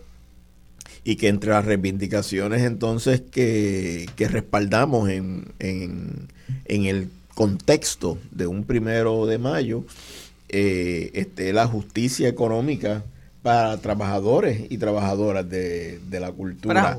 Pero que eso empiece por nosotras y nosotros quienes organizamos las movilizaciones. Y nos toca ir ahora a, la pausa eh, y queremos dejar eh, mencionar que en el próximo segmento también vamos a invitar llamadas de, de la audiencia por el número de teléfono 787-292-1703 y 787-292-1704. Muchas gracias, eh, bienvenidas y bienvenidos al eh, último segmento del programa de hoy de Voz Alternativa, en el que dialogamos eh, una mirada amplia al primero de mayo. Hemos contado con la participación del doctor Antonio Gastambide, historiador, que nos ha traído eh, el, contexto histórico del primero de mayo y su dimensión internacional. La doctora Liliana Coto Morales, socióloga, que nos ha vinculado eh, el primero de mayo a otras luchas sociales y comunitarias. Y la compañera Raquel González, eh, que nos presenta el reclamo por seguridad cultural y cómo debemos realmente entender la perspectiva de la cultura eh, en las luchas del primero de mayo y, muchas más que se desarrollan. Recordamos que en este segmento podemos recibir la participación de la audiencia eh, con sus llamadas a través del 787-292-1703 y 787-292-1704. Eh, y en este segmento queremos traer también un tema sumamente importante eh, por voz del compañero Javier Smith Torres, Javier artesano, eh, fabrica zapatos, unos zapatos hermosos, eh, que hace con, mucha arte, pero coordinador de la red de descolonización del Movimiento Victoria Ciudadana y parte de la coordinación ejecutiva de la Escuela de Formación Política de, Vamos. Y Javier nos va a estar vinculando el primero de mayo al tema de la descolonización de Puerto Rico y sobre todo, que es algo que sabemos que a él le importa mucho y está muy eh, vinculado a esas otras luchas que a veces se quedan un tanto opacadas eh, y que, eh, que, quizás no le damos tanta, tanto reconocimiento y tanta presencia como realmente eh, tienen y merecen. Eh, buenas tardes, Javier. Buenas a todo el mundo y gracias por la invitación. Se habló de tanto aquí, ya tocaron algunos temas relacionados con, la colonialidad, la colonia, la descolonización, pero quisiera partir de, de algo que trajo Liliana Coto, que era que la visión amplia de, las luchas sociales, de, ampliar pues el, alcance de la clase trabajadora es una visión ideológica, ¿verdad? Em, entonces, me gustaría primero traer al primero de mayo como una fecha ideológica, em, ¿verdad? Que de, un día de celebración de, las fuerzas sociales que buscaban cambios profundos de raíz al, la estructura económica, eh, social de, de, Estados Unidos y el mundo, ¿no? Em, porque la, la revuelta de Haymarket y lo, que se vienen llamando pues los mártires de, de, Chicago eran personas eh, socialistas, ¿no? Eh, anarquistas y comunistas. Eh, personas que buscaban precisamente esos esas transformaciones profundas a nuestra sociedad. Em, esas ocho horas para trabajar, ocho horas para dormir y ocho horas para la casa. Creativo. Sí, pues, pues era algo radical en ese momento que hoy, hoy podría venir eh, por medio de reducir la jornada a cuatro horas, eh, que es lo que el sistema económico pues da para eso, eh, para cortarla por la mitad. puede incluirse estos planteamientos sobre el, la renta básica universal. Así que creo importante que, veamos que el primero de mayo no es solamente para esas reivindicaciones eh, importantes, eh, puntuales y, logrables, ¿verdad? Que se pueden alcanzar realistas, eh, pero también para pensar el otro mundo que queremos. Y, y, entonces viene siendo cuál es ese otro mundo que queremos, ¿verdad? ¿Cómo lo construimos? ¿Quiénes lo construyen? ¿Cuáles son esos sujetos? Eh, y desde dónde se, se construye. Eh, para enmarcar pues, la, pregunta inicial de, la organización obrera, quería traer algunas estadísticas. La, participación laboral en Puerto Rico es un 44%. Eso significa que, que 44 personas de la edad de trabajar eh, formalmente pues solamente 44% está o trabajando o buscando empleo formalmente. Eh, la tasa de empleo, eso significa las personas ya empleadas, pues es un 42 por ahí. De esas, las personas que están en organizaciones obreras, que no solo incluye sindicatos, sino hermandades, eh, asociaciones, pues de esas es un 10%, es decir, un 4% de la, la, población en edad de, de, trabajar está organizada en un sindicato. Eh, ahora eso es muchísimo, son casi 100 mil personas, pero yo me pregunto y, yendo a la, a, la, eh, lo que me propone justo sobre eh, esas otras luchas que, que, quedan marginadas, pues yo, yo me pregunto si ese 4% de la población contempla los sectores en posiciones más precarias. Eh, por ejemplo, ese ejército laboral de reserva, esas personas desempleadas que están pendientes a buscar un, empleo o que hacen posible, eh, eh, que, se han salido de la fuerza laboral por, por, lo que se llama, son personas desalentadas, pues posibilitan también que reducen la, oferta de trabajadores y posibilitan que, como estamos viendo en los últimos meses de, la pandemia, pues aumenten eh, las posibilidades de ingreso de, de, las personas que sí escogen participar formalmente. Así que ese ejército laboral de reserva que vive en precariedad, eh, los sectores de gestores y gestoras culturales que, que están en, en ese, esa situación de precariedad, eh, las personas que, hacen un, un, trabajo de cuido no remunerado en, sus casas, que, cuidan a, a, los peques y las peques, ¿verdad? Los pequeños y las pequeñas, el futuro, que cuidan a las personas mayores y no reciben ese, esa compensación por ese trabajo que hacen y que sin embargo posibilitan que, una gran parte pues, de, de nuestra fuerza trabajadora no tenga que cumplir esas funciones de cuidado y pueda trabajar.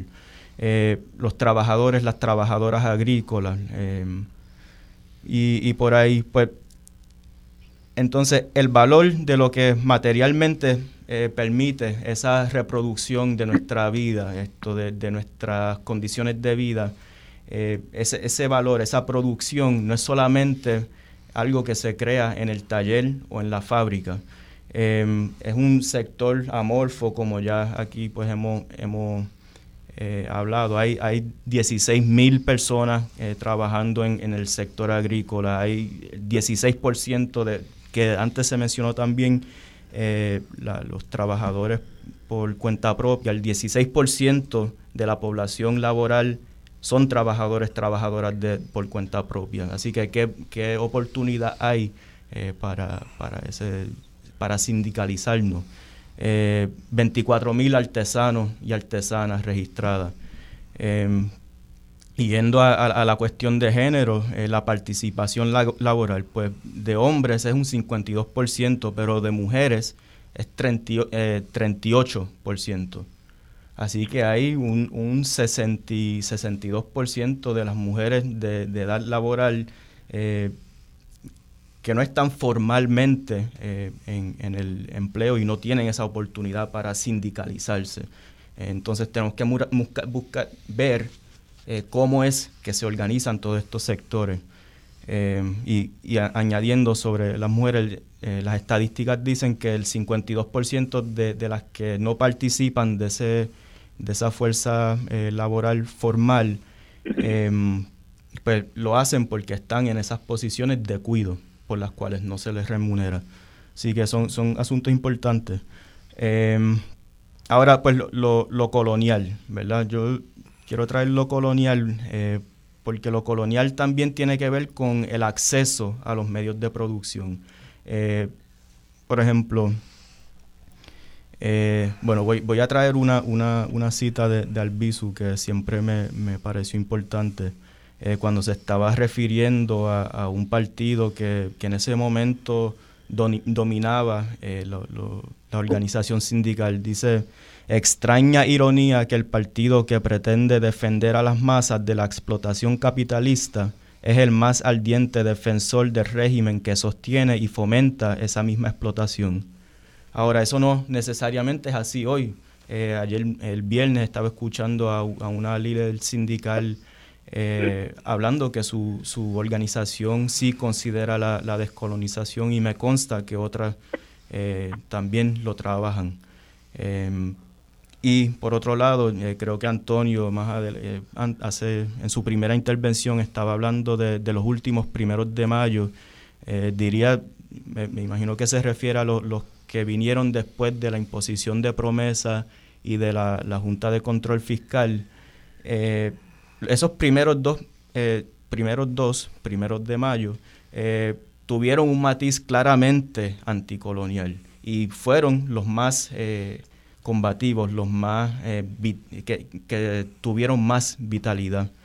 Así que podemos ver ya que, que ampliar eh, la discusión del primero de mayo a, estos asuntos del colonialismo em, pueden generar pues mayor vitalidad. Em, yo, nada, eh, otra comparación que, quería hacer es sobre las efemérides. Para mí, ¿verdad? La, descolonización eh, tiene que ver también con, la transformación de, la conciencia y, eso significa mirar qué es lo que, eh, eh, cuáles son las tradiciones que celebramos, em, si nos sirven para lo que estamos tratando, intentando construir. Y, quiero eh, comparar dos fechas. El, el, 8 de mayo, ¿verdad? el 8 de marzo, el Día Internacional de la Mujer Trabajadora en Puerto Rico, mientras que, que aquí eh, se habla del primero de mayo como algo que, ha ido decayendo y, que crea conflictos. El, 8 de mayo ha ido en aumento. Marzo, eh, marzo. perdón. El, 8 de marzo ha ido recogiendo pues una, una vitalidad increíble.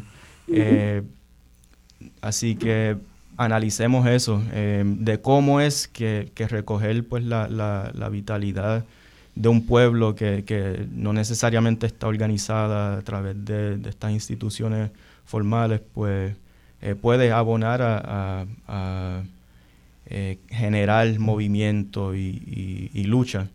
Em, aprovechar espacios de, organización de, toda esta diversidad social como, como hacen en otros países, por ejemplo, los movimientos sin techo, de personas eh, sin techo.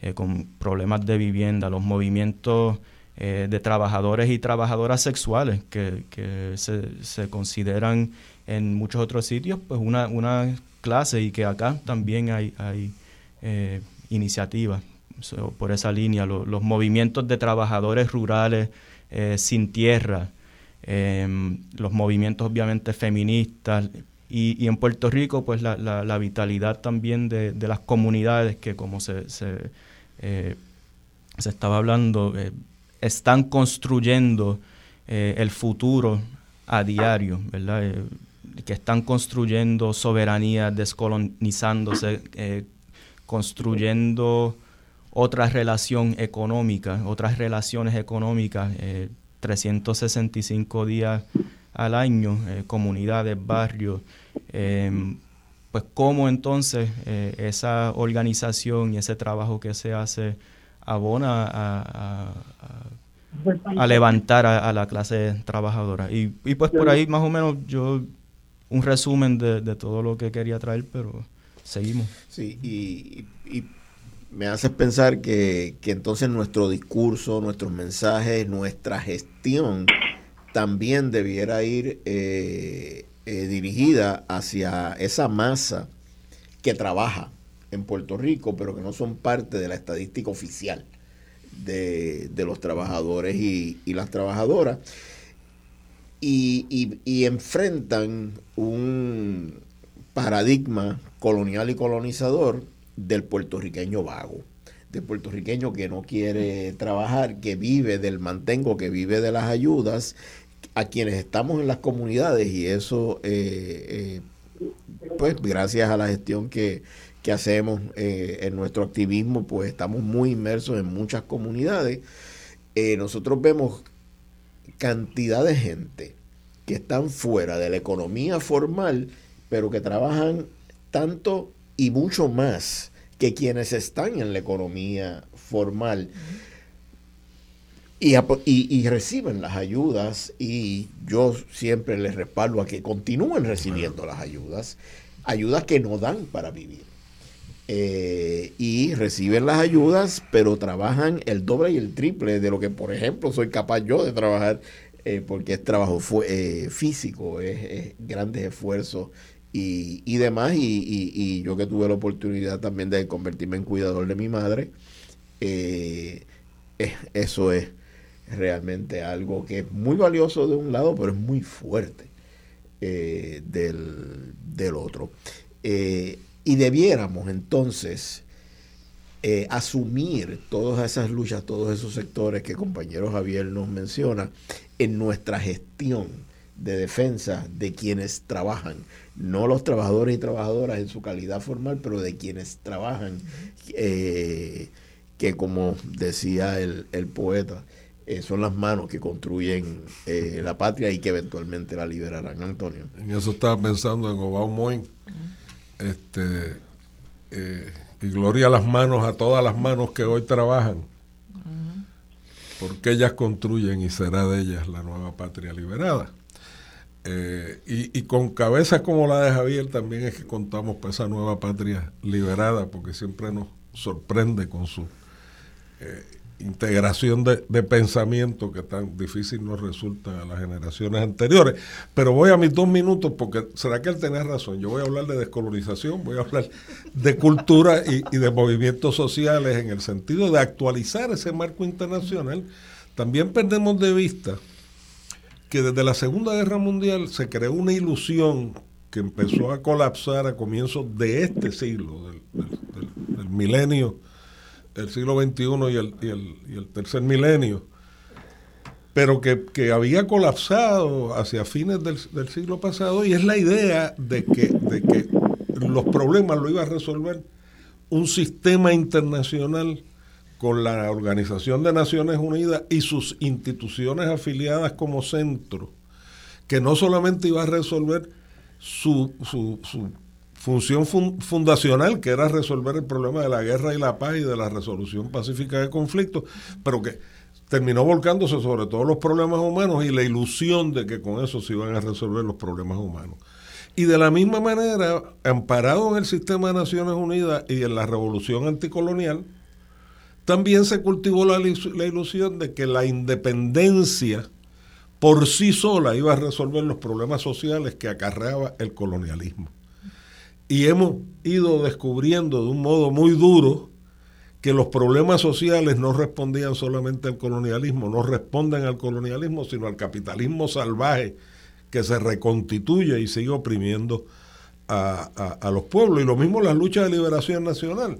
O sea, como que si nos liberamos de tales y tales coyundas, vamos a resolver los problemas. Eh, eh, yo puedo identificar en varios movimientos revolucionarios esa idea de que si el problema es el imperialismo, nos liberamos del imperialismo, se resuelven todos los problemas. Y también averiguamos que no era así. Eh, pero en ese sentido, las luchas nacionales y antiimperialistas todavía a veces nos hacen confundir eh, la cuestión de que las luchas nacionales eh, por sí mismas resuelven los problemas. No, los problemas los resolvemos los seres humanos. Eh, volviendo al verso de, Corre, de Corregel, basado en las manos de los hombres y mujeres que hoy trabajan y que construyen la patria liberada y que es, a mi entender, lo que por primera vez ha puesto en el centro de, la actividad puertorriqueña el movimiento Vamos. Y de desde el, desde el área de la artesanía, de la, vida de lo que es el artesano, eh, la artesana que, que, tú vives y que, y, que, y que comentabas recientemente que, que te vas a replantear volver a darle la prioridad que, que por distintas razones no has podido darle ha de ser tan complejo como del área del artista. Eh, poder eh, llevar un sostén basado, basado en, esa artesanía que después de todo artesanos y artesanas también son originarios en todas estas luchas. Y es algo que también tenemos que rescatar. Sí, eh, eso es así. Hay, los artesanos y las artesanas.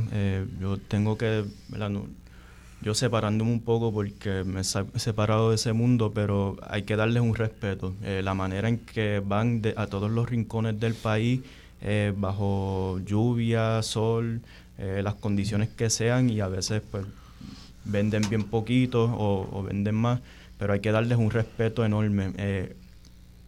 algo que sí quería señalar es, sobre la estructura económica colonial que dificulta eso, no solo para los artesanos, las artesanas, sino para todas las iniciativas de economía alternativa. Eh, eh, mientras hace algunos meses el, gobierno colonial pues le, dio un incentivo de, de 4 millones a, una empresa de relaciones públicas de ley 20 eh, o 22 para que trajeran más de estos evasores eh, contributivos a, Puerto Rico.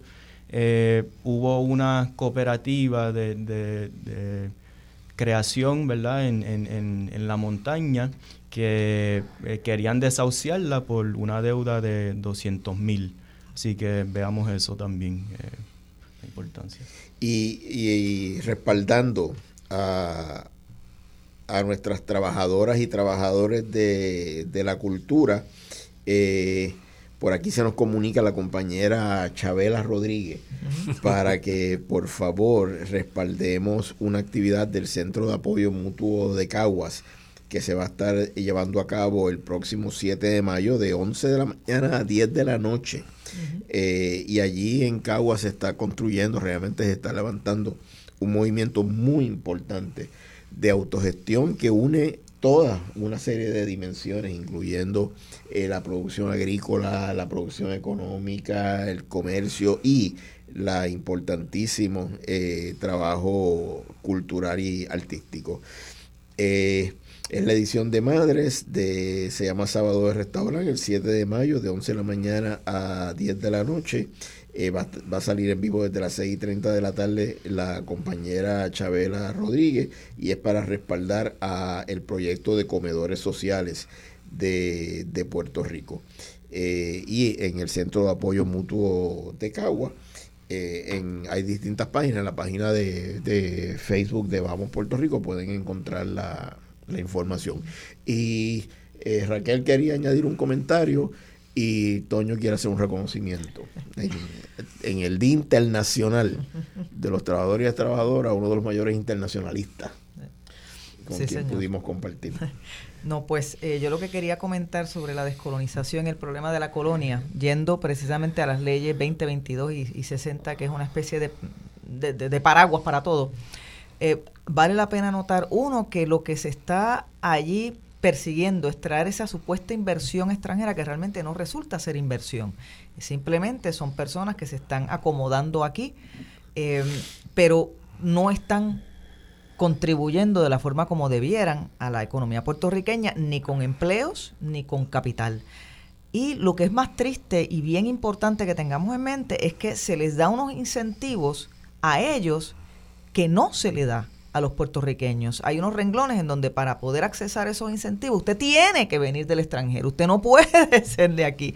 Usted puede ser puertorriqueño pero viviendo allá, tiene que venir. Entonces, pues, y, y se le da todos estos incentivos a lo que ellos llaman también ganancias de capital. Y dice, ok, entonces esta persona por estar, voy a hacer una pequeña caricatura, ¿sí? Una pequeña caricatura, pero usted sentado en su butaca, dándole una tecla de la computadora, moviendo chavos de acá para allá que pueden estar quién sabe en dónde, usted recibe unos incentivos contributivos que yo que Javier, que Antonio, que Justo, sudando la gota gorda y trabajando en la calle, tenemos que pagar un, en mi caso, 10% de impuestos. Entonces, y que es el verdadero mantengo que existe en Puerto Rico, el de estos millonarios, que sin producir, entonces reciben todos todas las ayudas. ayudas y beneficios y ustedes están adelantando lo que va a ser el tema del próximo programa que vamos a hacer en colaboración con la compañera Marcia Rivera aquí en Voz Alternativa el 5 de junio, eh, colonialismo de desplazamientos en Puerto Rico. ¿Acaso nos dirigimos hacia lo que el chat aquel eh, anhelaba de un Puerto Rico sin puertorriqueños y puertorriqueñas? Eso eh, no lo podemos dejar pasar y es el tema del 5 de junio, pero creo que para cerrar el programa hay una nota importante que el compañero Antonio quiere no podemos, resaltar. no podemos despedirnos sin hacer un reconocimiento eh, muy sentido, pero al mismo tiempo alegre, ante el fallecimiento de un gran amigo y quizá el más grande amigo que ha tenido Puerto Rico y la causa de la independencia de Puerto Rico en el último medio siglo. Y se trata de Ricardo Alarcón de Quesada, que si no falleció esta madrugada, falleció casi en el primero de mayo, después de una vida comenzada cuando el triunfo de la revolución, donde estaba todavía como estudiante universitario a sus 18 años, y pasar a embajador de Cuba ante la Organización de Naciones Unidas, ministro de Relaciones Exteriores, presidente de la Asamblea Nacional, y en medio de todo eso, toda la vida, según me consta y le consta a los que estuvimos involucrados en esas luchas, comprometido, enamorado sin condiciones con la causa de la descolonización de Puerto Rico y las causas sociales de Puerto Rico, así es que homenaje. Y nunca podemos hacer suficiente homenaje a Ricardo Alarcón. Uno de los más importantes internacionalistas en el Día Internacional de los trabajadores y las trabajadoras. Raquel necesita hacer un comentario, ya nos estamos eh, despidiendo. Sí, antes, sí, perdón, antes de despedirnos, alguien que hizo una llamada importante, Edgardo Pras, para que recordemos la condición del topo, la tengamos presente de nuestro Antonio Cabambale, vamos a ser solidarios, vamos a apoyarlo en los momentos que más nos necesita, que él ahora necesita a su pueblo.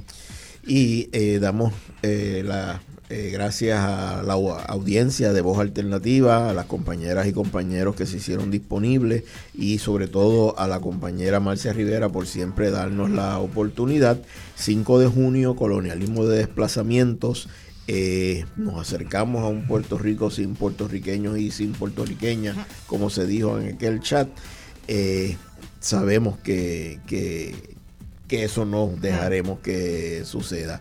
Y muchas gracias a Radio Isla por el espacio. Sintonicen Voz Alternativa todos los domingos de 11 de la mañana a 1 de la tarde. Muy buenas tardes. Buenas tardes.